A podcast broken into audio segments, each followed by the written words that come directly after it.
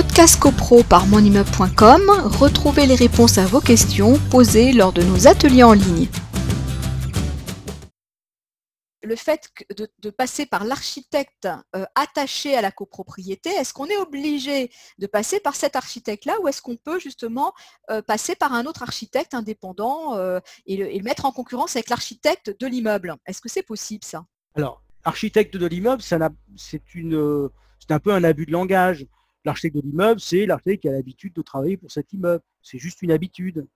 Voilà. Et donc, à tout moment, on a des missions on a une mission d'étude de ravalement, on va faire cette mission-là.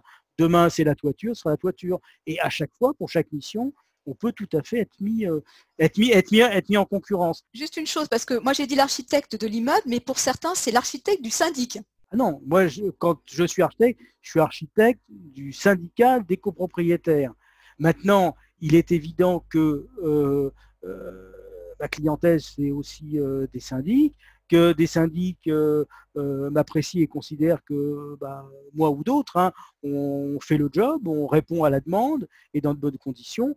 Donc, euh, bah, c'est pareil, vous avez bien mangé dans tel restaurant, bah, vous conseillez d'aller manger là. Vas-y, c'est bon, tu peux y aller. Tu ne seras pas malade. C'est tout à fait ça. Mais maintenant, voilà, si derrière ça, les, comment dire, euh, certains imaginent qu'il y a des, collusions ou des choses comme ça. Bon, on va les laisser euh, imaginer qu'il se passe des choses, mais c'est pas grave. Podcast CoPro par monimmeuble.com, retrouvez les réponses à vos questions posées lors de nos ateliers en ligne.